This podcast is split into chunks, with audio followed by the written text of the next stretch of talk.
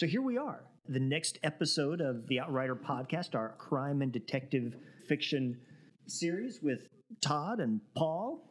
And this time we're discussing James Ellroy's American Tabloid and Elmore Leonard's Unknown Man number 89. I think uh, Paul said you were going to have some bios for us today. Or first. We want to talk about Ellroy. Sure. Well, I guess we might as well just jump into a little bit of narrative about Ellroy. He, he was uh, growing up in L.A. and his parents uh, divorced. This is in the 50s. And uh, he uh, wound up living during the week with his mother in El Monte and uh, his dad living in L.A. He was, I believe, 10, maybe 11, I forget. And he went for a weekend with his father. and over that weekend, his mother uh, went out on a date and was murdered. And so he had that experience of being a, a young, 10 or 11 year old coming home and police all around the house, and he Mhm. finds out his mother's been murdered. He goes to uh, live with his father in LA, and his father's situation is, you know, pretty marginal. Uh, he's alone a lot. Uh, he's already had this taste in reading, so his dad gives him a book by Jack Webb of Dragnet, a book called The Badge, which uh, goes over some of the famous cases in LA, including the Black Dahlia. And most of this that I'm getting is coming from uh, his uh, memoir that he wrote uh, called My Dark Places. My Dark Places. Yeah, I'm trying to remember what the title is. My Dark Places. um, he wrote a memoir about this, and that just seems to me to be the place to start when you're trying to understand Ellroy. Okay. Um, there's a really cool documentary about him too. Director is this guy named uh, Jayanti, and the the documentary is called James Ellroy's Feast of Death. And I don't know if I'm pulling this from more the documentary or, or from the memoir. I can't remember. No. But, but Ellroy described being, you know, 11 year old boy, his dad working nights, and he's alone in this apartment in L.A. watching the cars go by and he looks out and he wonders which one of the drivers, which one of the men in the car are murderers, and how many of the women in the car are murder victims, and what in the world sex has to do with any of it. And to me, that winds up being uh, uh, the psychic underpinning for all of Ellroy's fiction. So that's my little background bio. I mean, I don't know how much we want to get into, but he, he went through a period where he was uh, a petty criminal and lived a pretty marginal existence. He started writing books he started caddying was the job that sort of pulled him out of poverty and writing books and and ultimately wrote some successful mystery uh, novels uh, the black dahlia being one of them which Right. is a fictional treatment of that famous murder case. And then when he did uh, la confidential which was made into a hugely successful movie he suddenly sort of jumped into the upper echelon of of uh, sort of the pub business. And he uh, now uh, self-styles himself the demon dog of american literature Yeah, I It's read very his colorful. bio thing, and I was like, eh. it sounds to me like he's compensating. Of course, he'll say that, and he'll show up on your doorstep and beat the shit out of you, or something like that, or pretend to. Who knows? I think he's hamming it up, and if, if you watch one of his readings and stuff, he he talks the he talks I don't think he's jive. very tough, actually. Just Really? guess. well. He's he's old now, so I mean, if you see the poor guy's old now, so I don't think he's beating anybody up. But um, He's a writer. yeah, and and that's And that's inside, we're all just little girls. Wow. I'm just saying. I don't know where that came from, He just but- sits back there and works on his prose. I remember an interview that was on one of these Sunday arts shows, and this poor young uh, journalist interviewing him, who evidently did not know about his shtick, and she asked him some question about his creative process, and he said, uh, "I have portraits of 1940s crime scenes on my wall. I like to lie back on my couch and growl like a dog." and this poor journalist smiled, just fixed on her face, just smiled and went on to the next question. And But he has a whole act, wor- act worked up. it's a shtick, yeah. And I think he, he does it. And, and I bet going to one of his readings is fun as all get out be- Right. because of that. I've looked at a couple of those on YouTube, and they do look to be entertaining. It looks to me like he is sort of an accomplished public speaker. I mean, just from the his delivery. Yes. Yeah. And so that's where we're at. He, he claims that his latest novel, he, he, he tells you that it is a great work of literature. That he has risen from the ranks of being a pulp writer to being a great literary writer, one of the only writers to ever do that. Something that we could argue about here, I think. Well, I think that's part of the shtick. Then I, I don't. I don't know that he believes that, but that's what he. And what, what is that re- most recent book? Do you remember the title? Is it Perfidia? yes, Yeah, Perfidia. which I haven't read. But Yeah. I did read My Dark Places, and I remember thinking it was pretty good. It was a while ago, but I, I do like his nonfiction. I'm a big fan of his. Uh, there's a collection of short uh, nonfiction, non-crime about crime, nonfiction about crime that he wrote for Esquire, Mhm. and they're collected in a book called uh, Crime Wave, which has always been kind of one of my favorite. I mean, I, I wrote those short pieces, journalistic pieces, and were, was largely inspired. I didn't quite get as you could see where his did, you could see where his prose style would work quite nice in journalism. Yeah. The shorter pieces. Hmm. You know, I, we talked about if we're going to get into tabloid. Yeah.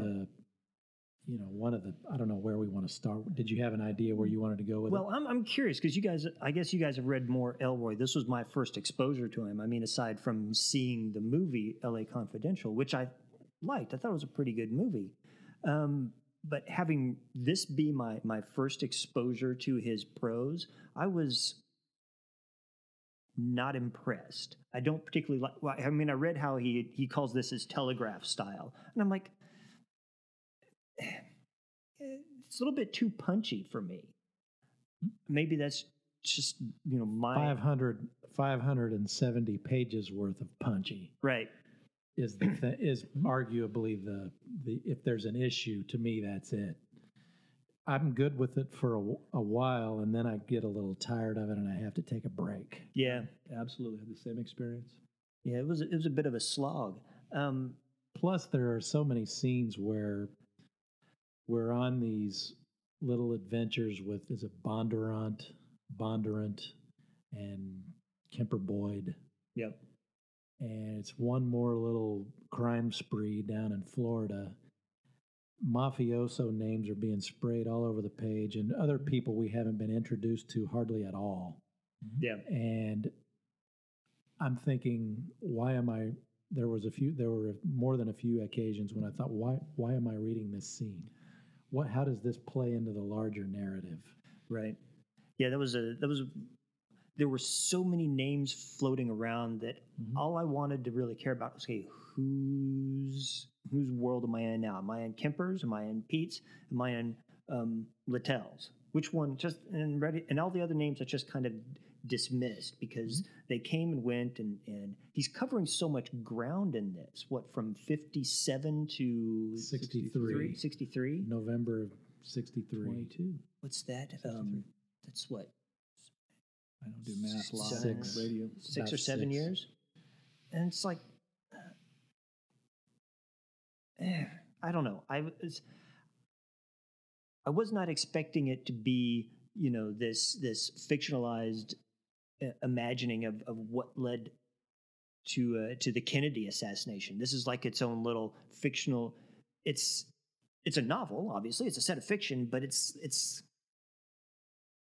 I don't know if any of this has made its way into, or how much of this is it was inspired by the various, you know, conspiracy theories around the assassination.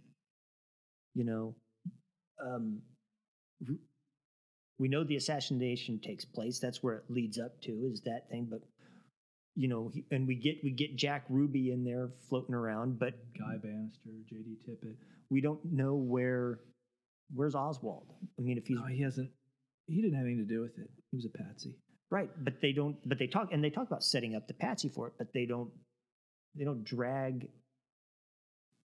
his name into the thing, which would you know he's been so good, quote unquote, about dropping you know historical names in this, and then we just leave that one out. That's kind of funny. I hadn't thought about it. It is interesting that he doesn't at least mention that Oswald doesn't at least get mentioned somehow in passing as the plot sort of develops in the back half the, or the back third of the book.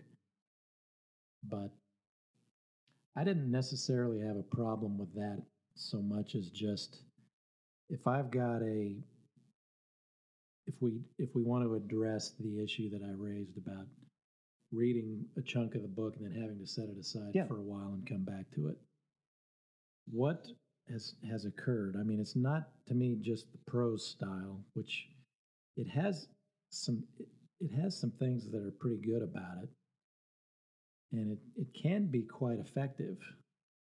But so it's that, and for me, the other part of it is his rendering of his three primary characters: Mhm. Bondurant, Ward Littell, and Kemper Boyd.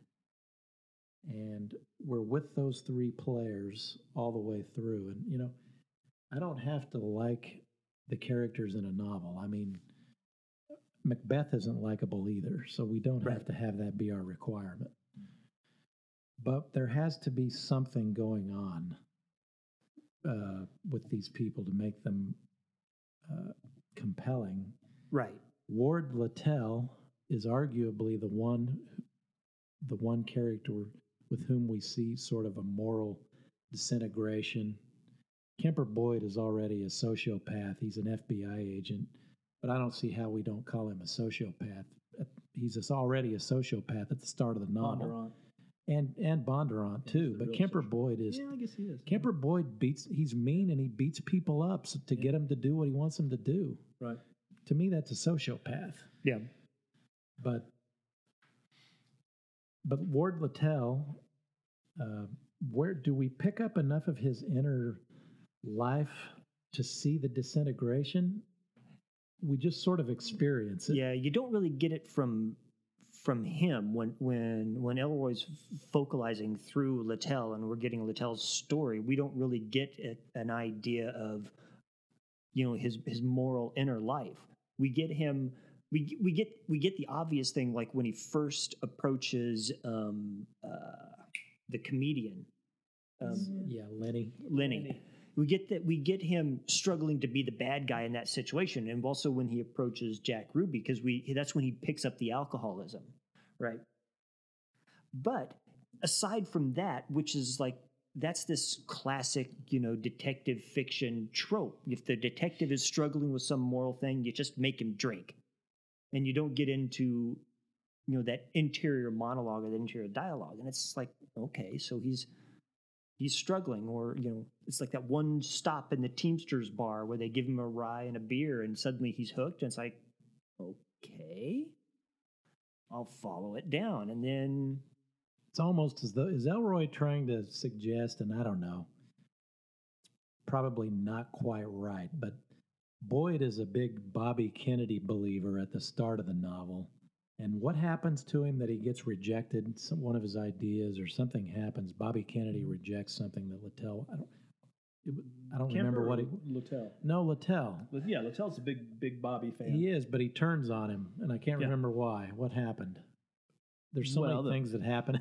Oh, Isn't it that the was- disintegration of his FBI career? Because of- yeah that's- that's it, was Hoover, tied with that and it's, Yeah. it had to do with something that hoover told him and so bobby steps away and, and dumps littell who had been doing all of this work off the books to track down organized crime when he was supposed to be on the on the on the red detail yeah, so we have the that happening, and Yeah, and it's his know. it's his it's embrace of hate that gets him to sober up, which seems like seems it's like a stretch to make it last. In any case, yeah. Well, have you read the other the follow ups no. books? Okay. I did try to. I, okay, I started the Cold Six Thousand when it came out, whenever it came out, Yeah, and I read some of it, and I I admit I experienced it a little bit the way I experienced this one. I liked it at first, and then I got tired of it. I Yeah. agree, I agree. Okay. So what what were the some of the uh, the things you you'd said before that there were some things that that this kind of punchy telegraph style um, was good for and did well because I have some ideas about what it is that it that it helps him cover and do well, but then there are other ways where it completely short circuits everything else. I think the slangy, there are some kind of slangy, witty paragraphs in there. I mean, when he's talking, okay, when he's taught there, you've sort of got this what is the point of view when you're, it's sort of a collective unconscious point of view, third person, Mhm. The- and they're, the various players are sort of collectively speculating in the narrative about who are going to be the sort of the behind the scenes cabinet members in JFK's Mm-hmm. cabinet and you know Sinatra was a shoe in for what was it, pimping the pimp. I mean, there are just some really funny lines in there, and and there's quite a few of them. Yeah. things like that are quite good, but it somehow it doesn't carry all the way through because it for me it's the it's the big adventure scenes Mhm. that kind of go off the rails where you're getting all these players and things sprayed all over the page and there's this big scatter thing going on with people getting shot and all this stuff Right. happening and it's just it's like I'm at a movie and I'm in the I'm too close to the screen or something and I can't even I can't I just need to go out in the hallway for a little while Yeah. Well, two things with the, the telegraph style that stood out for me. One, I think you're right; it does handle some things very well, and the thing I think it handles really well is is the violence. There's no there's no extraneous choreography. There's no um, you know, trying to be poetic or graceful, or, or there's no drive to be cinematic about it. He, you know, with that punchy telegraph style, it's just very straightforward and shocking, even, which is what Yeah. violence should be. He walks up, he shoots the guy in the face, Oh, and it's s- put out that simply. And so you're kind of like, ooh. And so you have that, and that, so I think that it handles violence very well hmm, Interesting point. but it, but I don't think that the telegraph style. I mean, we talked about this with Ward Littell's Descent. You know, it doesn't handle that emotional nuance very well. no it doesn't And then the other thing about his telegraph style, or maybe this isn't really part of his telegraph style, maybe this is part of his style in general that disturbed me, was that when you had the characters in dialogue, they very rarely, the characters themselves, use racial slurs. Their, their slurs and their comments to people are rather kind of benign. But when you drop into the narrator, the guy that's this this third person controlling consciousness that's that, that's filtering their information, that's the the racist son of a bitch who's just popping off, you know, spicks, niggers, everything, just blah. It's like, really? Did is that necessary? Why don't you put that in the mouths of the characters to get the milieu rather than you, the narrator, doing it? And to me, I didn't see the point behind it. I guess that's part of it's my a, a philosophical difference that I have with whatever Ellroy's thinking about here is that me as the writer, as a as a removed narrator, an idealized narrator, and a, a um, the the Implied person, he- author. the implied author, the Yeah. the imagined person that he thinks he is that's telling the story. Apparently, for James Ellroy, it's a racist asshole doing it. that's kind of what I get from it but go ahead Paul Well, what what are we reading here? Well, he sort of tells us in the preface. He, in fact, you really you could just read the preface and not read the book. I think. I'm just kidding, but Did this I is miss the preface in my? well. I don't know. It's, it's the his little America was never innocent. We popped our cherry on the boat over and looked back with no regrets. That's my best Ellroy. I'm good at that. Can I just do the whole podcast in my Ellroy voice? Yeah, do your Ellroy voice and No, just I'm read that whole Sick it. thing for us. No, do I have to? That's no, horrible. You don't have to. But give me the. Where's No. the? Where's Oh, it's on page. You got the same edition I do. It's on page zero. There's no page number. Yeah, It's before part one. I think I just missed it. Oh. Well, let me let's let's take a look and, and read it so that I'm up to speed here. America was never innocent. We popped our cherry on the boat over and looked back with no regrets. You can't ascribe our fall from grace to any single event or set of circumstances. You can't lose what you lacked at conception. Mass market nostalgia gets you hopped up for a past that never existed. Hagiography sanctifies shuck and jive politicians and reinvents their expedient gestures as moments of great moral weight. Our continuing narrative line is blurred past truth and hindsight. Only a reckless verisimilitude can set that line straight. The real trinity of Camelot was look good, kick ass, get laid. Jack Kennedy was the mythological front man for a particularly juicy slice of our history. He talked a slick line and wore a world class haircut. I never really thought Kennedy's haircut was that great. I don't understand why a lot of other people are pretty smitten with it I don't know. He was Bill Clinton minus pervasive media scrutiny and a few rolls of flab. Jack got whacked at the optimum moment to assure his sainthood. Lies continue to swirl around his eternal flame. It's time to dislodge his urn and cast light on a few men who attended his ascent and facilitated his fall. They were rogue cops and shakedown artists. They were wiretappers and soldiers of fortune and faggot lounge and cha- and there you go. There's that. You're right. It's him. It's it's, It's the narrative. Had voice. one You're second right. of their lives deviated off course, American history would not exist as we know it. It's time to demythologize an era and build a new myth from the gutter to the stars. It's time to embrace bad men and the price they paid to secretly define their time. Here's to them. Interesting that he uses the word embrace right there. And right there, that I don't know what tone he's going for with that, but it it yeah. I mean, you know, so so Pete Bondurant is obviously at some point, you know, sympathetic to the racist cause, but even your Klan character doesn't I don't recall him in his dialogue for that mm-hmm. Klan character using racial epithets. They're just all in the narrator's voice. I, I think the narrator is this new myth, and he admires this narrative voice, admires Bondurant, This and admires these men as much as I, I think we have questions about them. right. And but he doesn't let them have their own vocabulary. He he takes that for himself and leaves them with, I, with no, but I think that I think that euphemisms. The, the, this myth is a is a racist, um, ethnocentric, or is he playing quasi-fascist myth. I think Or this is a qua- this we're reading quasi-fascist myth. I just coined the term. Well, that what you just read and the voice you read it in was interesting. Paul was Paul was on that trip too. But it's it's no, it's a valid reading. And let's remember, American Tabloid is the title. Right. So there's a tabloid uh, element to the pro style here. right. right. Ellroy's working that in. Yeah. It's part of the fabric. The funny thing I thought of when I was thinking about this was that where have I heard this all this notion of an alternative myth before? Mhm. And and it came to mind something that may seem sort of ridiculously obvious to compare this to, but Oliver Stone's film JFK. Right. Oliver Stone said, I'm trying to create an alternative myth. And I think his alternative myth is sort of the alternative myth of the left. That if we if we look at our history, Mhm. we see dark forces within our own country overthrowing the best intent of American liberalism, Jack Kennedy.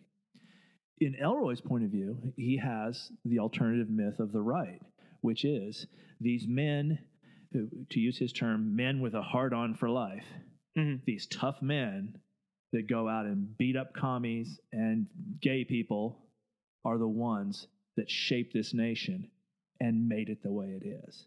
And what we're seeing here is we're seeing a dethroning of Kennedy as a positive figure and an establishment of these types of men as the true, the true. Um, Unsung heroes. What's Yeah, inter- what, yeah. what I found to be interesting, though, in spite of Ellroy's best efforts, I mean, he goes out of his way to to mythologize, demythologize. What's the word I want?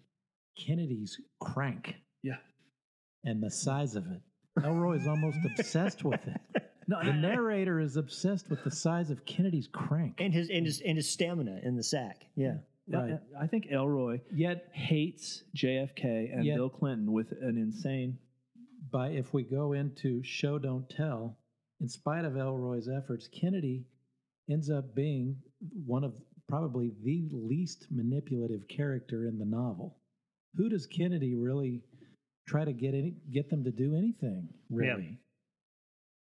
I mean, even when he's with one of the the uh, plants, one of the women in the that they've Right. trotted into his realm, which they know he's going to go for it.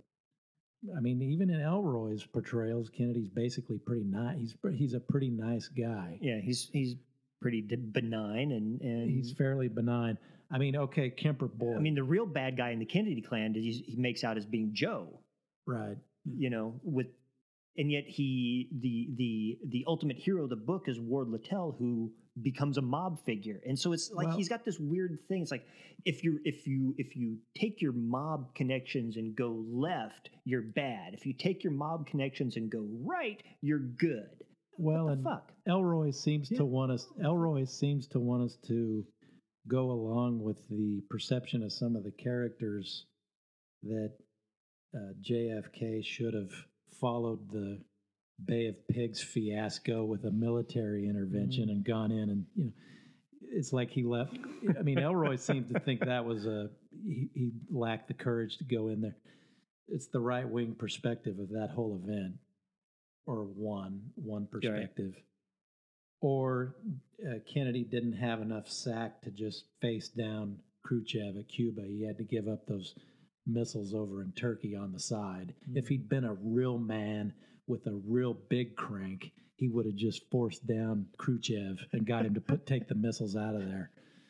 I mean, that's sort of the narrative Yeah. that's being floated in this novel. but I think I think he hates JFK at an even more fundamental level, and it's a level I've never really been able quite to understand. Because if if JFK is a womanizer with a good haircut, you could see somebody objecting to him for some sort of moral grounds for how he Mm. treats women, and yet there's no indication in any of the characters, the, you know, the lead characters in Ellroy's own shtick, the narrator's shtick, th- that that's somehow a bad thing. I mean, other people womanize and it's okay, but when Right. JFK does it and Bill Clinton does it, it's horrible and he hates them. I don't understand that to this day. I can't. And I've listened to yeah some interviews with this guy and read some of his nonfiction, and I I don't totally appreciate what it is, other than like I said, it's sort of this weird right wing mythologizing of the world. No. Dan I- Savage often says it's it's the Republican idea that you screw as I say, not as I screw.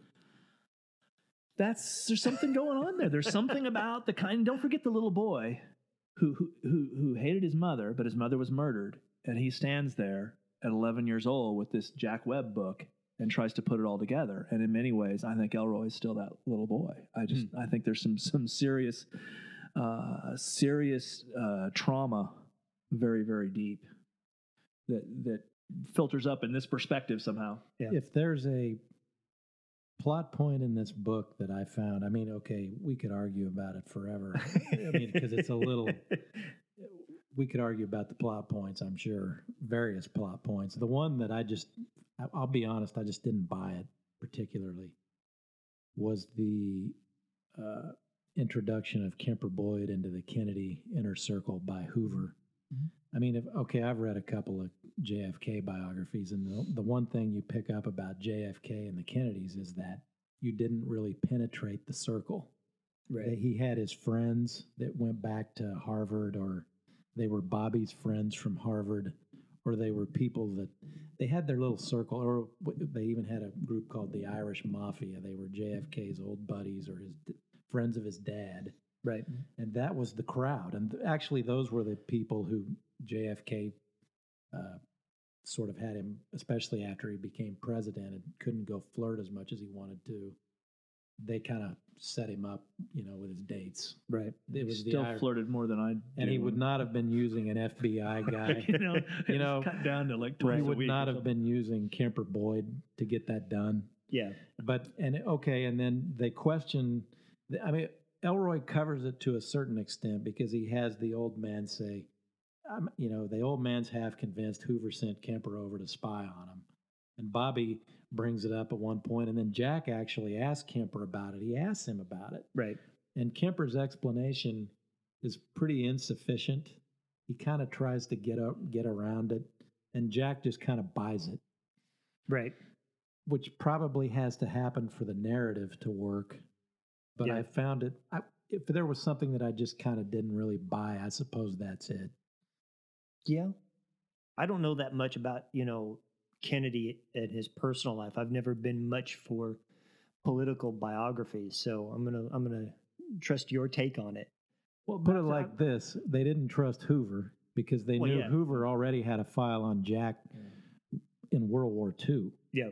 Hoover had a file on him then Well- because, yeah. Yeah, Hoover, God, I mean, we could go on I mean, I just So I, anybody from the FBI they didn't trust. I can just yeah. but well, but again, back to the idea of, of like Oliver Stone in his movie, Mhm. people have pointed out so many things about it that are historically factually inaccurate.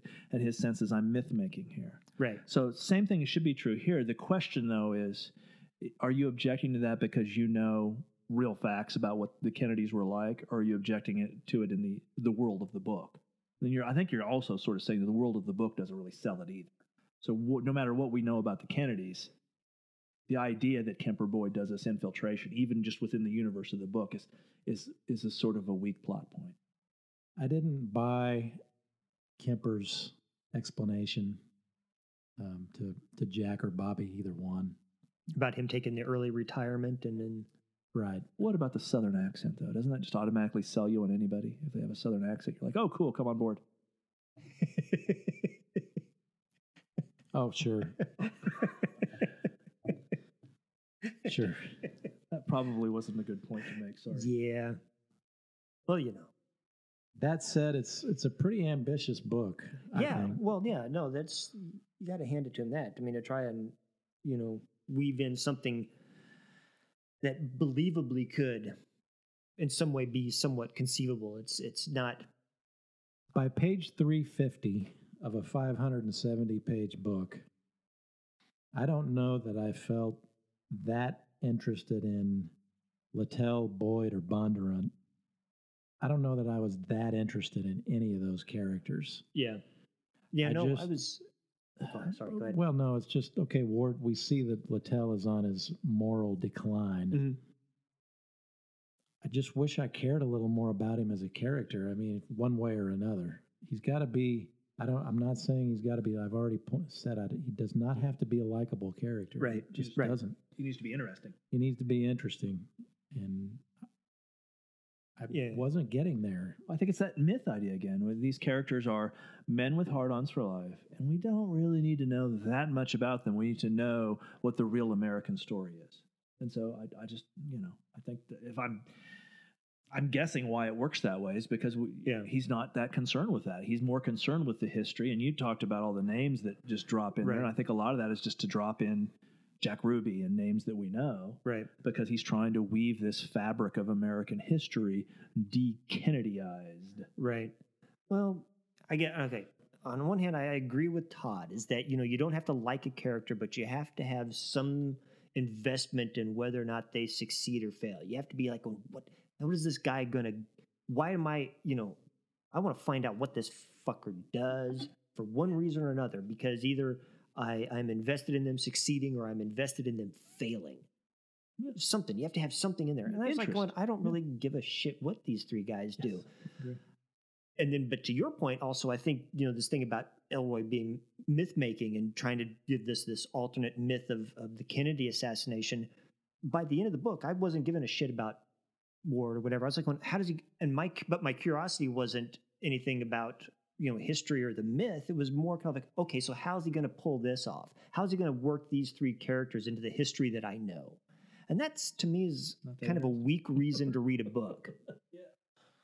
What about all the transcripts and and memos between Hoover and Yeah. Boyd and He did a pretty good job on those, but I don't know it's to a, what it's, end. it's a neat trick. Yeah, yeah. you know to kind of bridge a lot of narrative time and to give you this idea that somehow you are being brought into the secret world you're getting a, a peek at, at top secret information that's really all about it it is it's it's a it's a device for um, perception and and jumping time it does jump time. but I don't know that it's it's it's a it's a neat trick, but I, it's not the thing that stood out for me. It starts to go on. It's kind of like some of the other things in the book. But I guess he needs that time in order to make it believable that you know Boyd, you know, does finagle his way into some political inner sanctum, and then finagles his way into the CIA, and somehow he's you know involved in in every single ongoing thing that's big in the late 50s early 60s it's like Mm. really is there can i go through um you know some historical thingamajigger and actually see an individual who was somehow tied to all three of these organizations the fbi kennedy and the cia can i find somebody in real life who was you know is there somebody that that did that or something like that who was like a prototype kind of like how you know you know when you read the english patient you know laszlo almasy was a real person who did something similar to you know crossing the desert in the middle of the war but all the other rest of that story is entirely made up. He never had an affair with katharine clifton who also was apparently a real person and part of the royal geographical society there was no known historical connection between these two but they except for them being in the desert prior to world war ii i mean is that Is there somebody who fits that type of? A little bit. I think there's there's one guy in particular who, who, who some people have said is is a little bit of a little bit of Kemper Boyd and a little bit of of Littell. Okay. I think. I mean, there's supposed to be some sort of historical analog that that uh, uh, inspired Okay. the characters in some way, but it's. I mean, yeah, it's pretty loose. It's. I wouldn't go too far with that. Why do you know? Do you know some other? No, the only I was going to say I don't I don't know about the sort of the Ward Littell level of any of those agencies. My perception has always been that they're, the agencies are somewhat suspicious of one another. Yeah. They kind of guard their own territory. Yeah. So I don't. To in my mind, I suppose I would think it would be hard to sort of penetrate one from the other. But then I just don't know. Right. We know that at the executive level, people do walk the path between the various agencies. Right. But that's kind of a different realm. Well, the question should be: Does the book create a world where it's plausible, more so than what we know about And- history? Even you know, because is he telling the story to make you buy it? If he's telling Right. the story well, you ought to buy that. You ought to not ask the question. Right. Yeah. And to me, it would seem that, you know, if you have the FBI, which was big onto spying on everybody in the country and getting a file on anybody that, that uh, Hoover thought was suspicious, and then you have the CIA, which I think this was in a time before they were really barred from operating in the states. And in fact, the whole big point about the uh, the Bay of Pigs thing is that the CIA is operating in the states. Wouldn't those spooks also know who their FBI agents were? So why wouldn't somebody? And, The and one then- thing, the one thing Ellroy has right here is the very rogue element. From what I can, just from the reading I've done on the '50s CIA, Right. there was a much heavier kind of rogue element in those. I mean, it was a new agency that had spooled out from the OSS, right. and the, it was the the politicians and executive level hadn't really thought it all the way through Mhm. in my mind. And the rogue element, I believe, was worse in the '50s than it's ever been since. Yeah. So that part I think Ellroy might have right. Just the idea that we had some of these people out operating a little bit more on their own. But then, if I guess, yeah, We know they What- ran the psychedelic experiments, for Right. example. right. So, and that's kind of thing that throws, and I think this adds into your concern about Boyd suddenly getting into the Kennedy clan, is that would not somebody have been able to uncover Kemper Boyd between 57 and 63 as this like triple agent? Somebody could have figured that out and put the kibosh on it. And yet he gets to go pretty much all the way through until Littell decides to put a bullet in him. I mean, It's it's it's a As a fictional narrative that you're you it's like anything else. You've got to decide if you're going to suspend your disbelief Right, at what I point- suppose. Yeah, at what level of suspended disbelief are you going to sign off and go, okay, I take it, I got it, I get it? Me, I'm You do, and I've already expressed my reservation with that one. certainly with that one element, but yeah. it's not a cut and dried perception. It's just kind of where I went with it. Oh no, I understand. Yeah.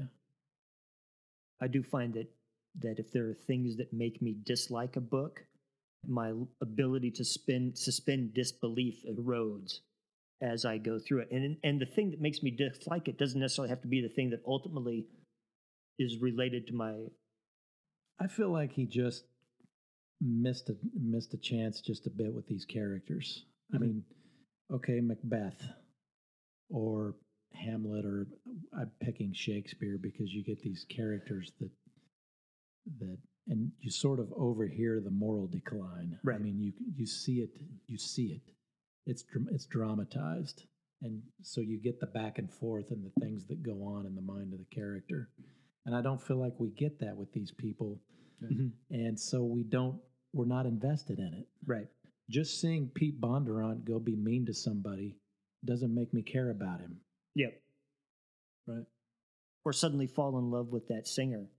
It's like, okay. And apparently they have earth shaking sex and he ejaculates on a mattress, but Right. I'm like going, okay, well maybe maybe you should spend more time chasing women instead of beating people up and killing people, you know, and doping up who uh, Hughes, Howard Hughes. Just you know, have a life, dude. Come on. I think a lot of times in Ellroy, you have a character who's uh, having sex with a woman or murdering another man. It's pretty much the same thing. really? I I think I think there's a there's a level there again where that that that figure that he uh, idolizes this notion of the man of action Mm-hmm.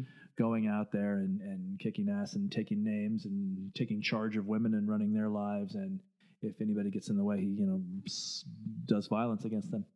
I, I think that's what that's supposed to represent. And I, so I think, yeah, we're getting this new myth where these heroes, these new kinds of heroes, romp across the American, the landscape of the American history Mhm. and sort of set the record straight about what America's all about. And I just thought, I just thought reading it, you know, you don't, you can't read a book without context. I mean, Right. your own personal context. And um, I had tried the Cold 6000 before. I don't know if I picked this up before. So it'd be interesting if I had. But reading it now, I just found the, the experience really, really chilling. Mhm. Because essentially, it's this perspective, these kind of men who control the country now. Yeah. And this is kind of, in a way, uh, what we're looking at. And so, I, yeah, I, I think it's it's uh, the literary merits and the the issues about how he did what he does with the plot are are viable literary questions to be asked. But I didn't stop to think about a lot of them because I was just too mortified thinking about Well, what okay. this says about our, our the world around us. Well, and it's So you're we're- more concerned about the reflective quality of the of the book. Well, we're back. We're almost back to I'm going to therapy for it. Ellroy's. Uh, it's bothered me so much. we're almost back to his opening. I'm sal- I don't know why you read salvo. it. Just read that, and you're, you've got the idea. And to me, the, Well, most of the questions you're asking are answered right there. He's not he's not telling a, a- a novel with an. Well, what's fascinating about his opening salvo and where he goes with the novel, he's sort of opening with this contention. I'm sketching in the real complexity here, Right. but it's not very complex. It's it's not that complex. Everybody in this thing is just nasty, Right. Uh-huh. even if they're not nasty. They're nasty, yeah, yeah. and that's the complexity. And you know his whole thing that America was this or that. Well, America is a big, complex place and always has been. And I mean, so you, I just can't. You just can't go to where. I I think can't you, I think you've hit on it in a way. I think you've hit on it. Yeah, that that that essentially we have this. He would say we have this over. I don't know what he would say. I, my guess is that we have this over romanticized history book uh, understanding of America. J- JFK, great man, and America struggling with these moral issues. Mhm. And no, it's none of that. It is big guys like Pete beating the snot out of little wimpy guys like me. So I took it personal. You definitely would not want to be someone that Pete Bondurant or Kemper Boyd has has decided to shake down or manipulate. right, right. You know, nobody wants to be that. I'd talk him out of it. They're very they're nasty. Those Yeah. two guys. No, you don't want to hang out with him. I don't really want to hang out with Ward Littell either, but No, you Yeah, don't. Yeah. because he's also got that that religious quality to him that I'm not particularly fond of either. So what you're saying then is that is that Ellroy thinks that is is kind of tapping into into this thing that we see going on now where people are are are being nostalgia for an America that never was. And what he's saying is, okay, here's America how it really was. But that vision's not any better than the than the pie in the sky white picket fence. It's like the complete opposite. It's like the nightmare version. Yeah. You have you have the, the you have the fluffy sanitized. Why can't we you know go back to the America like it was when I was a kid? And then you have his, which is like this nightmare you know version. And where's the the truth is somewhere in between that. Of course it is.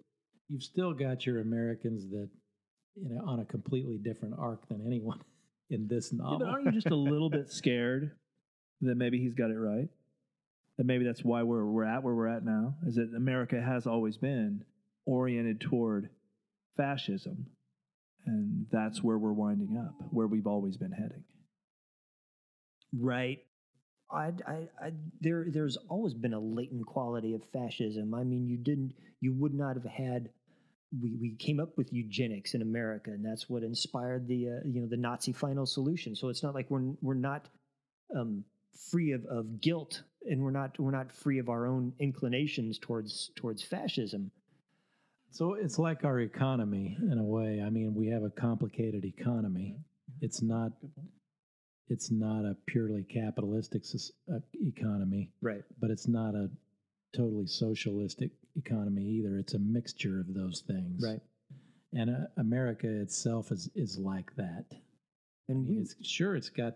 I don't argue that there are people out there like Kemper Boyd and Bondurant. It just seems that in this novel, Ellroy's almost trying to say, "This is it. This is what you Mhm. get."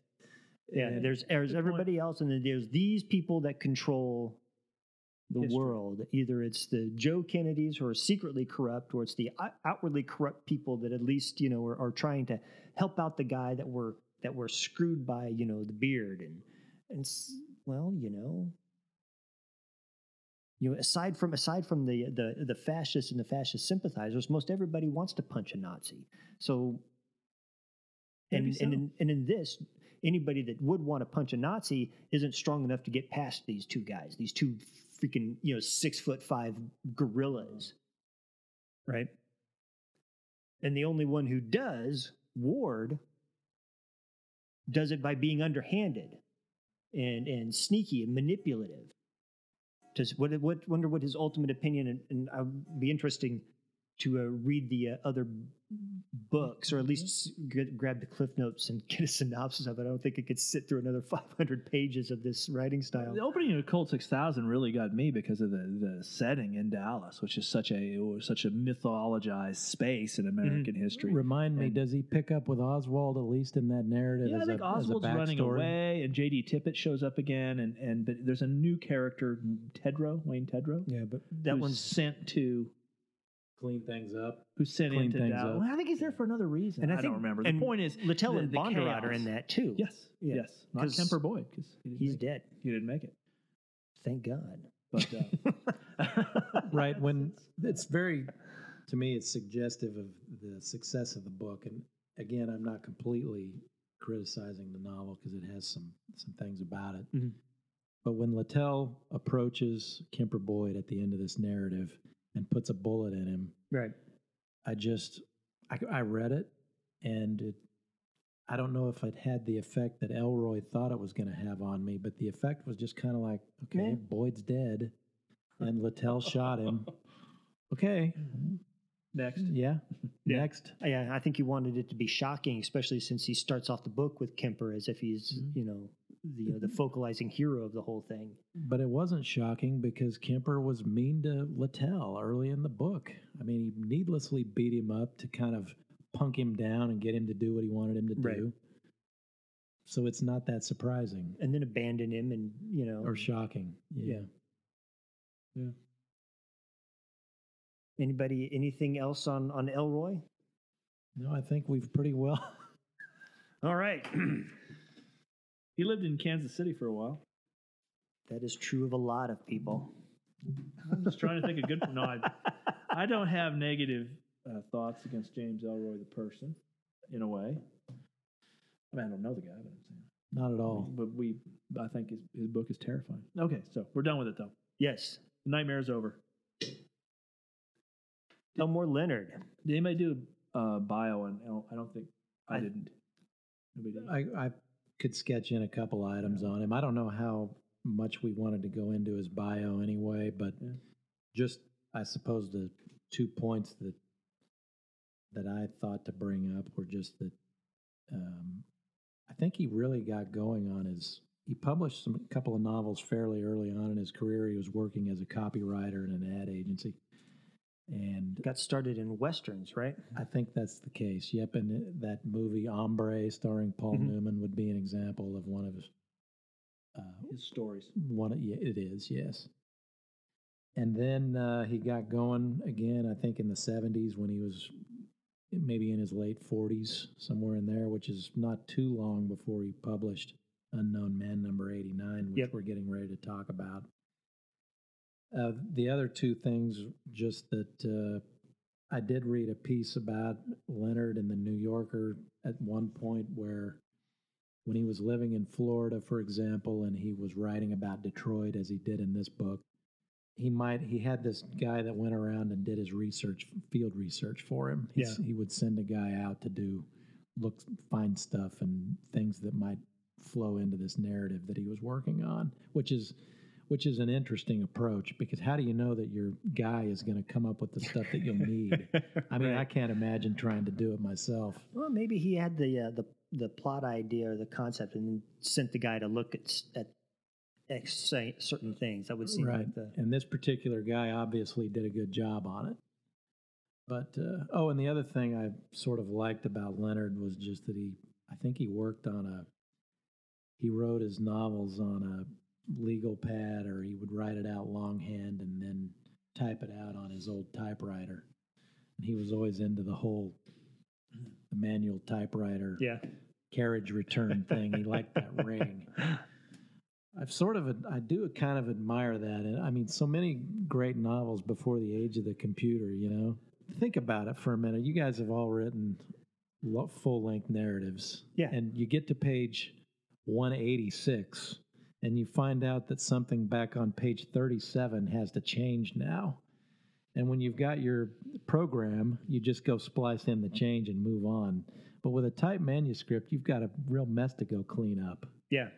I don't know how they do it, but anyway, Leonard did work that way. I think his whole career. A lot of a lot of pens and pencil marks and notes and then retyping and retyping and retyping. If he could afford that guy to do the research, why couldn't he afford a typist?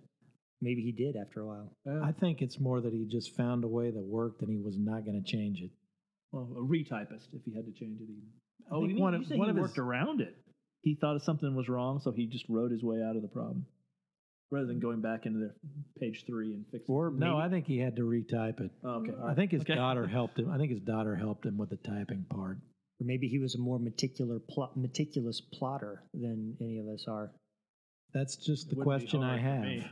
Me. That's that's really part of the question I have. And how much rewriting and Yeah. did he do? I don't. You just wonder. Other than that, I didn't go into his personal. I- You know, I didn't. I don't know if somebody could add something. I don't. Maybe a, a good segue into the book would be just to me. I thought that the '70s were really vibrantly came alive here for some reason, and I have a real hard time necessarily pointing to what it is. I was a little kid, Yeah. but this this time period seemed to me to be be very alive in the book. So Agreed. May have been that's just when it was written and published. yeah, it was. It helps, and but it- maybe very- yeah, being maybe that's what very, it is. Being Yeah. very in the moment of it. of- that he he but he he had the kind of detail in there that really made me sort of revisit my uh, somewhat sketchy memories of time.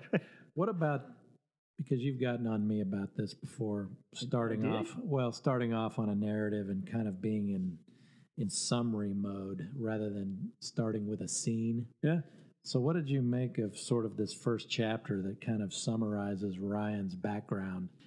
It's it interesting work? because um, I don't know. I want to say if it works or not, but it's it's interesting because uh, the book's really cinematic, right.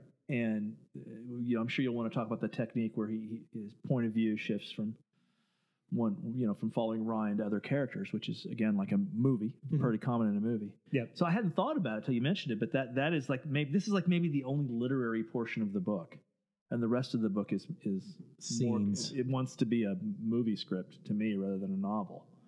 Um, but the, but this sort of summary is obviously a authorial voice giving us the background, Right. which theoretically is a weak way to start a novel. Did he do it and make it interesting? Did you want I I didn't have any problems with the opening. I mean, it's with with our previous book here today that was which is more kind of political espionage, you know, spy intrigue type of thing. This gets right back to kind of what I was expecting to be a, a traditional classic crime book, and which means you it's it is centered on the on the criminal aspect. You know, hmm. it's you do have the he's he's playing the role of a pseudo detective, and you kind of need that setup to show him being becoming a process server, which is his form of being a detective. He's good at hunting down people. Right. So you kind of need that background for the rest of the the scenes and the plotting to take to to be comprehensible. And you know, how do you show that and and keep it you know as, as short as a novel as this was? And that's how do you so you make that and he doesn't actually do a whole he doesn't do a um his telling is interspersed at times with some dialogue. So you do get that sense that you drop, even if it's just a moment, he drops out of the narrative thing into Good a point. into a micro scene, Yeah, and that gives you that that gives you that sense that you're not being given this just this wall of text, a, a, a traditional info dump, if you will, of, of just Once upon a time narrator. Once upon Right. a time there was so and so. Here's all the basic facts you need. Okay, now let's start our story. It's there's more It going also- on than that. It also has a nice little circular element to it because you get in, you find out about the car that Ryan picked up Hmm. with the bullet holes in the door, yeah, and then it circles back to that with that nice little, nice little ending to the chapter. I re- I really liked the way he pulled that off. if I could get to it, let me see. There weren't many cars around with four bullet holes in the door. Yeah. Yeah. At the end of the three years, he'd put 83,000 miles on the Cougar and traded it in on a Pontiac Catalina two door light blue with air and heavy duty shocks, 4658 delivered. He was glad to finally get rid of the Cougar, though he'd still think about it every once in a while. There weren't many cars around with four bullet holes in the door. you know what makes me sad? He bought a brand new car for four thousand six hundred and fifty-eight dollars. that may be what when I say the time period is coming through. It may be details like that that just you're like, wow, yeah. Yeah. yeah. Fuck you and your fucking boomer adolescence. You know, You're, sorry, boomer adulthood. So what? ab- What about Ryan? Then he's clearly the the protagonist of this thing, and we talked about it in tabloid that not only do we not like anyone in that damn thing, but don't necessarily even get very invested in what they're doing. Right. What about where's Ryan on? I mean, how did you experience Ryan as a character? Well, I don't know that I necessarily would have liked him, but at least I, I, when it got to the point where he was, where his life was actually in jeopardy, I was like, oh, come on, you know, how do you get out of this? Get out of it, because I didn't want to. It wouldn't make no sense for him to die or get horribly hurt. And so, yeah, I mean, that was the thing. You know, you you followed his emotional arc. You kind of Where does he fit on on the sort of the literary hero, anti-hero? Is he an anti-hero? He's he's a very typical Elmore Leonard protagonist, by the way. He sort of operates in Yeah. a moral gray area. He's not a he's not an evil person like the characters in Tabloid at Right. all. He's not a murderer, but he'll he will look after number one from time to time. right. Like he wants that. Does he want that money? What is he doing with that? It's it's Denise's money, but he's a little bit deceitful with her at various points. Right. It's just kind of gray. He's a he seems real. Yeah. Yeah, no, I think up until he drags her off to Florida, you kind of think, yo, he's in it for the money. He's not. And then he just drags her off to Florida. And after that, you don't realize he's not in the money. He's not in it for the money for himself. Right. He thinks she should want it. Maybe he's maybe that's a maybe that's the little trick of, of us not thinking he's a total asshole is that he's he's actually transferring his desire for the money onto her. And it's when she finally says, I don't really give a shit that he backs off. Because you know, But by then, it's almost become a contest between him and Perez. yeah, Yeah. yeah. It's just Perez is kind of it's become a battle between those two, and somebody's got to win. Yeah, I think it's it's it's a conflict of gray areas because Perez is not really a bad guy, but he's obviously doing something underhanded, and his and his percentage Pretty share. ruthless, I was gonna say, not a bad guy. Huh? He's pretty ruthless. willing to have people well, killed. he's got his, he's got his muscle to do that Give for him. But like he's like he says a lot of times in in when he's talking to Ryan is you know when they almost threw Jay Wald out the window. yeah. Yeah. But you know, yeah, he's he is he is he's presenting he it's it's a semi-legitimate scam. And his his sin is is is that 50% finder's fee. Right? Come on. You know, I mean if he didn't have the muscle and he didn't and he did like a, a 40 or a 30% finder's fee, eh, he might be the good guy in the book.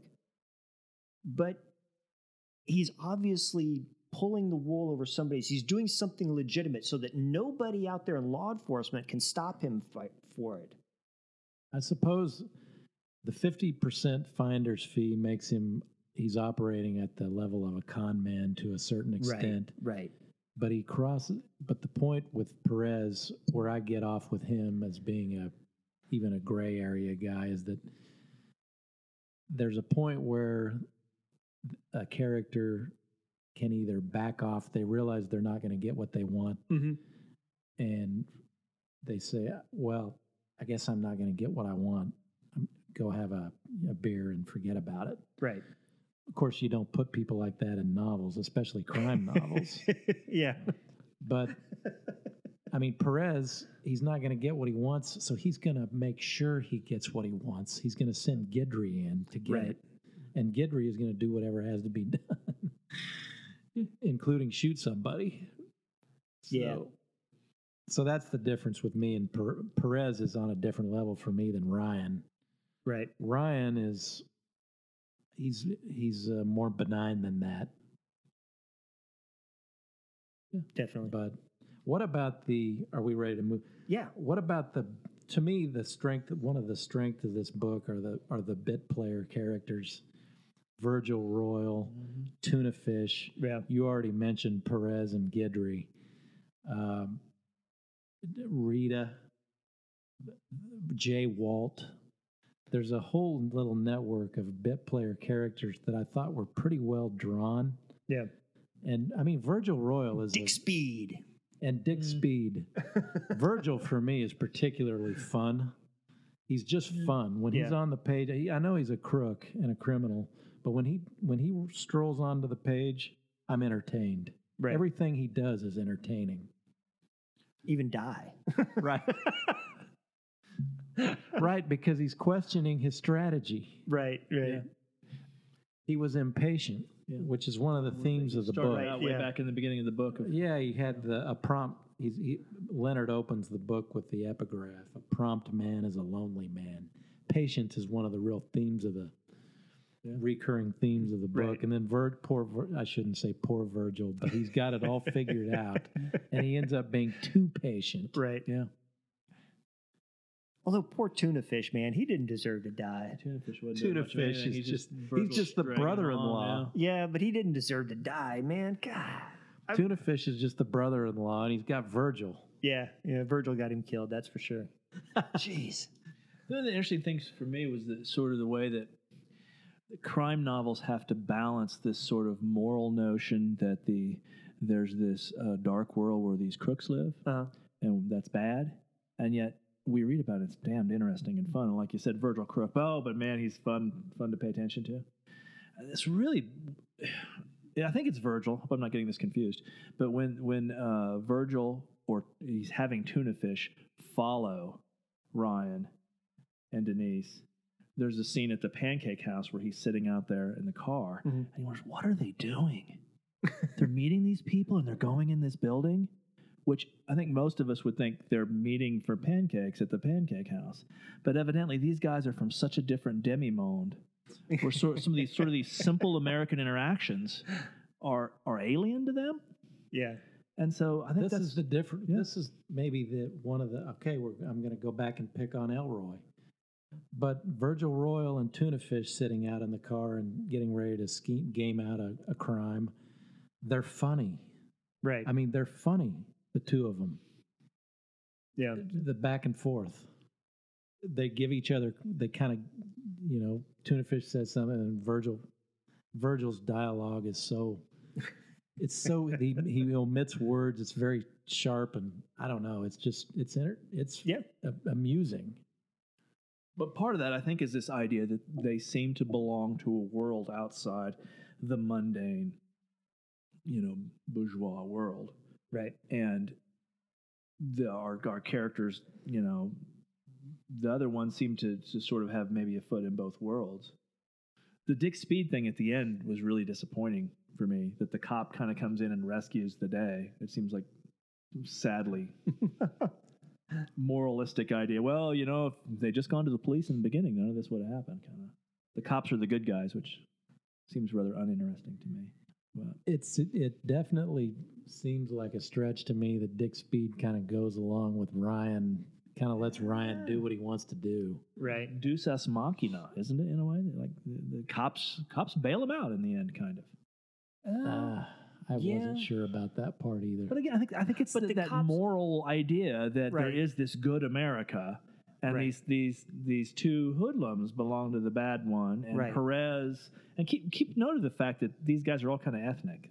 right. The black guy and Perez has sure what his bit you know sort of Louisiana background. So there's there's this sort of times I felt a little uncomfortable with racial angle that you know this It sort of shows up in this book the- too. It casts the demi monde as being a, Yeah, a but it- it black and brown do- world. Yeah, it doesn't.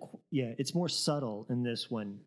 You know, in because Leonard doesn't actually, as a, as a narrator, doesn't throw epitaphs out there, Yeah. but the characters do. Which, Yeah, yeah.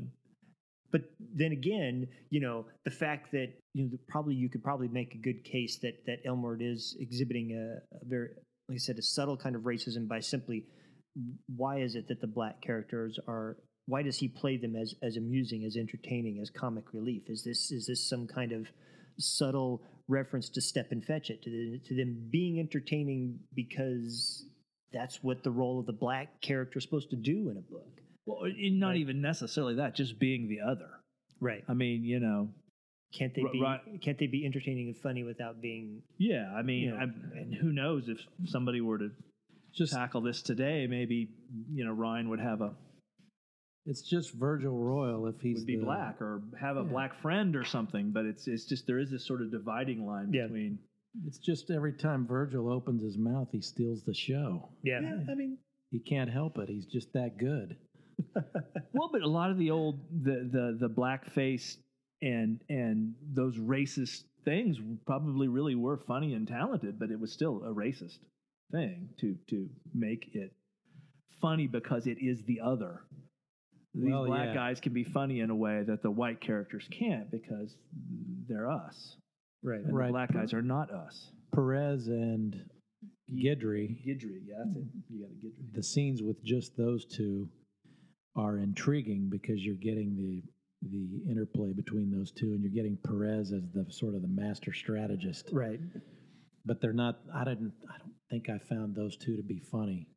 Virgil and Tuna Fish are funny. yeah They I just. I agree. I mean, yeah, I'm not. Yeah, I, I don't. yeah I Gidry and, and that's Perez funny. are obsessed with uh, with culinary issues Yeah. which I think was was meant to be entertaining and and somehow humanizing and Uh, but kind of stereotypical too. of yeah the, the Louisiana you know Cajun yeah yeah. but you know But what? But was it- You're, you seem very willing to excuse. You evidently I had just- a good time reading the book, so you're willing to excuse. no I, I had I did have a good time reading the book it was much more uh, entertaining and much faster read than than than Ellroy because listen you know most of the five weeks I spent reading Ellroy and I read Leonard in two days you know Friday night and Saturday, and I was ready to go. I had it, I had this thing finished before Sunday, and then we put it off. I was like, okay, cool, fine. Right. You know how, but no, I mean, I'd, I've read a couple of one or two other Leonard books, you know, when I was in graduate school, and that at least is something. So I, I guess part of the reason I'm, I, I do wonder if there's, you know, the, the racism, any type of racism there would be subtle and would be almost unacknowledged on the author's part, just simply by virtue of him, you know, that that blindness that all white people have towards their own racism and stuff more like that. blind in 1975 than Right. now, hopefully. because because one of the things that he does though is that you see this in later books as well is that the black guys aren't always these you know doomed to die comic relief stuff you know and leonard does do a good job of of making sure that his books are racially diverse in each story it's not this and the minorities are not always you know the bad guys the patsies the comic relief they're they're playing other important roles. So there's there's that to it. So that's why you know if if the you know the, the racial overtones or undertones in in this book they're incidental to um to the thing. He's making the effort to be egalitarian but you know there's a there's there's that lack of awareness that just can't be avoided being a, a privileged Yeah. white guy Well, it's still a novel of whenever he published it, 1977, or Yeah. it just kind of is. I think you're giving him too much credit, but I don't think that that should necessarily invalidate the book because Right. it is a product of its time. Right. I It think I think the racism is is there and pretty pretty It's there. inexcusable from our perspective. From our But- perspective, yeah. But uh, yeah, in seventies, we Well, it's Ah. just this patter, chapter 21, opens. Uh, boy, turn right to it. it's a hotel lobby, Virgil said. You never seen one before? Right. Tuna Fish brought his gaze back and looked straight ahead toward the bank of elevators.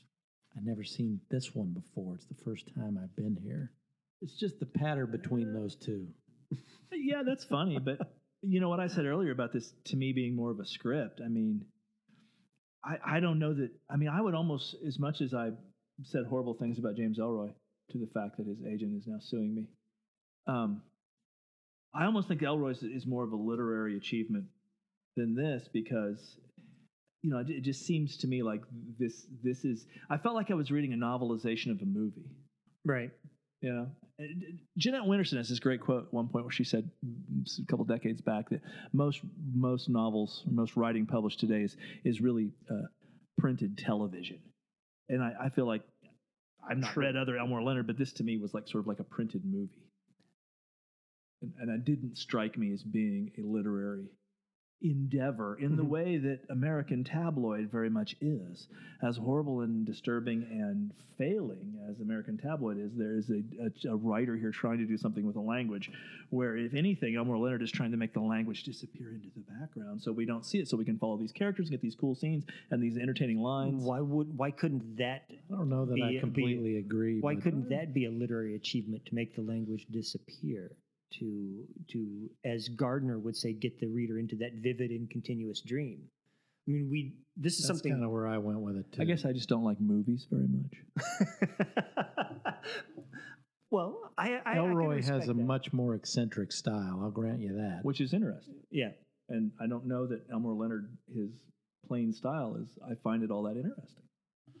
So I, I I think it's. I did. I, I would read it say that quickly too. I wouldn't say I was. It was painful, but I, yeah, I was not necessarily impressed. I, I don't know where, why, where the the writer gets a high literary reputation from a book like this. Well, probably because this was like his first or second crime book after the westerns. It's one of the early ones. Yeah. Ryan's a cool character. Oh, and- He's interesting. Okay, there was one other tidbit I should have added at the front. Yeah. Ooh. The last I checked, and it's been a little while, so the value might have gone down. But the first printing of Unknown Man number 89, if you ever are lucky enough to stumble across one for 50 cents at some garage sale, particularly if it just happens to be in good shape, Uh-huh. definitely pick it up because they used to be worth quite a bit. I have the first Avon printing. Does that count? No, it does not. Avon calling. Because apparently El- Leonard was not enough of a name back then that it had a pretty small print run Uh-huh. for the first printing. And it's a book that a lot of crime novel people really liked this one and thought it was one of his kind of the book that got him, one of the books that kind of got him Right. going again. So there's a whole uh, sought after quality to that to that book. And so right. Okay. Did you see you on know, Wikipedia? the later that the they- later Leonard novel first printings had much better, bigger print runs, and so Right. it's not such a thing to have one of those. Alfred Hitchcock wanted to make this into a movie. Oh yeah. It's on the Wikipedia page. I don't, I don't know if it's true, Huh. but Wikipedia says it. So it was toward the. It was uh, Hitchcock was going to make one more movie, Right. and evidently this was going to be it, and he didn't do it. Huh. But wouldn't that have been something? Yeah. I don't know. The thing with with the cinematic quality, I guess it doesn't. And sometimes it does bother me because you do find those writers that come up with a novel, and you can tell what they are doing is they're just they're just writing the novelization of a movie before the movie's been made. Saves time that way.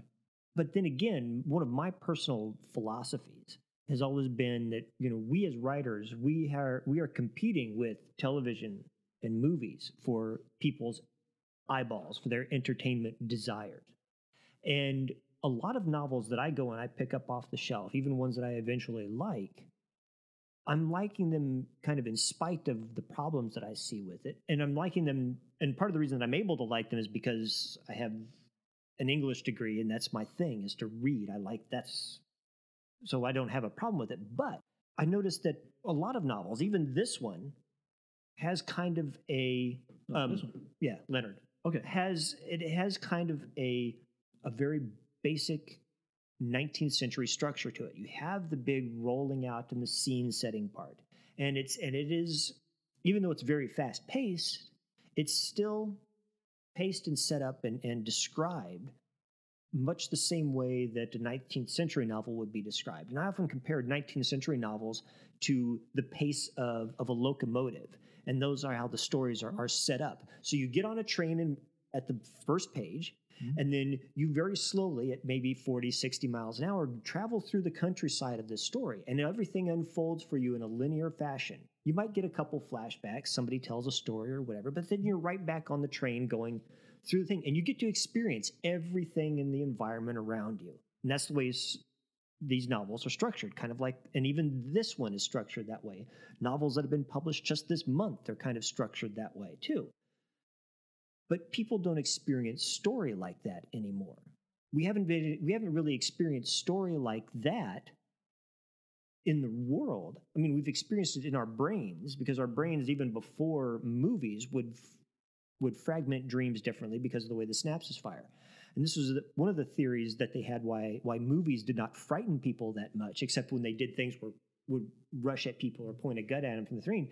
People weren't, you know, running out of the theater screaming about movies was because they knew that they recognized that type of quick jump between things from their dreams. Well, then you get into the late mid to late 20th century and then you have you throw in air travel, you throw in jet travel, and you get into something at the start of your thing, and two hours later, you're somewhere completely different. You might go from a place where you were wearing shorts to where you need a coat. You're going to go from place that's flat like Kansas to some place that's mountainous. You're going to just going to pop in there.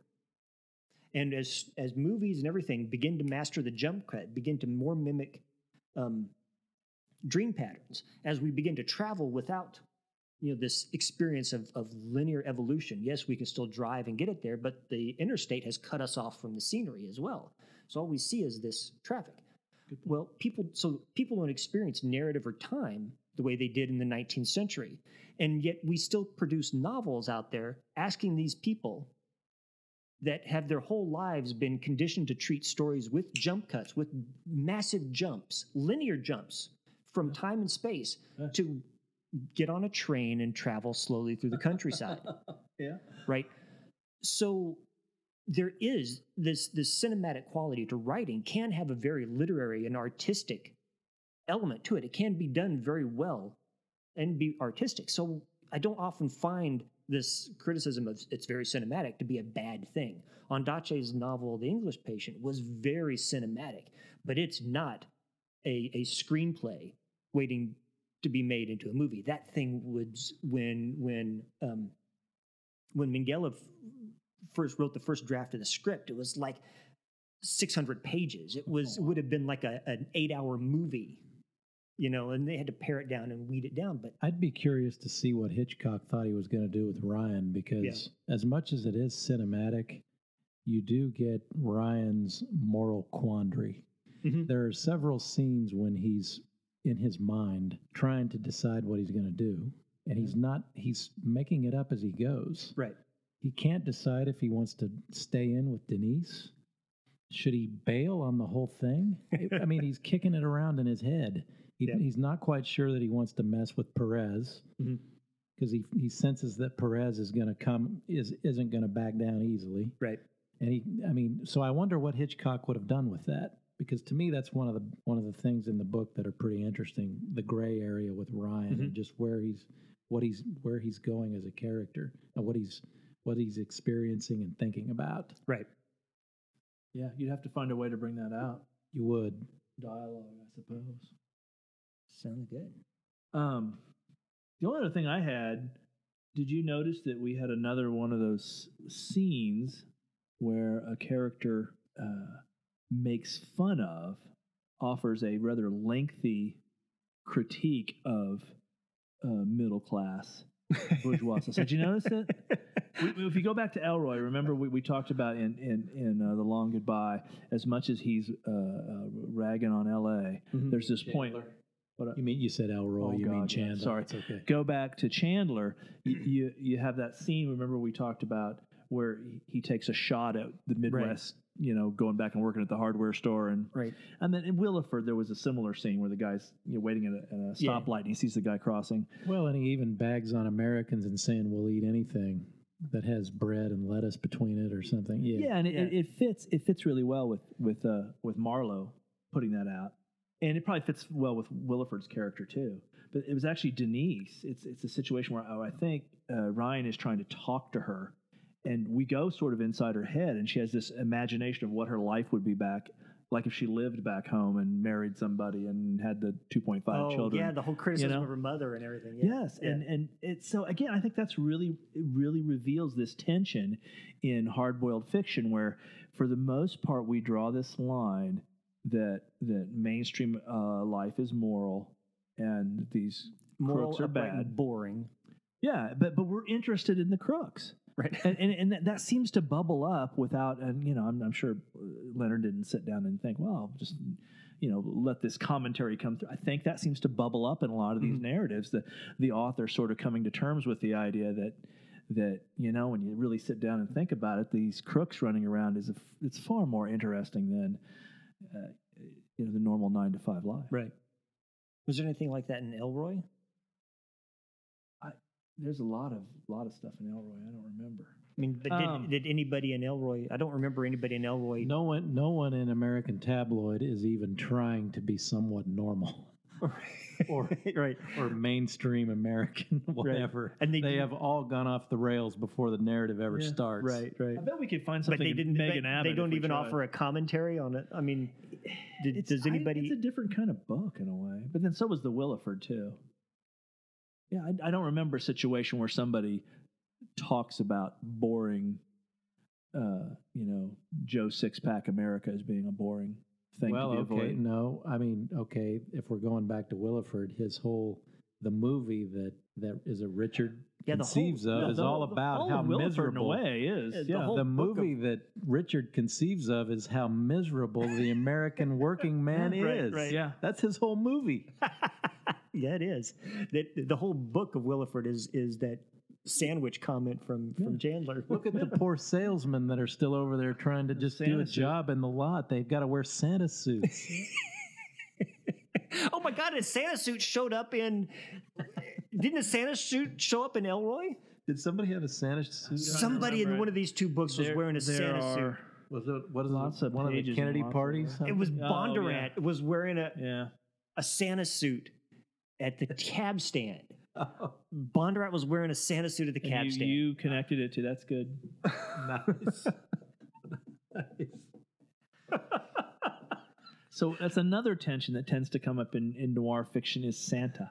Yeah, There's an, guess sort of an obsession on with Santa that comes up again and again. Because think about it, he's sort of the original noir hero. He sneaks down the chimney in the middle of the night. This guy in a weird suit. leaves a little you know, deposit. He's dressed up like Virgil Royal. He sneaks down the. Something weird's going on there with Santa. I'm telling you. That may be the case. Oh, Santa.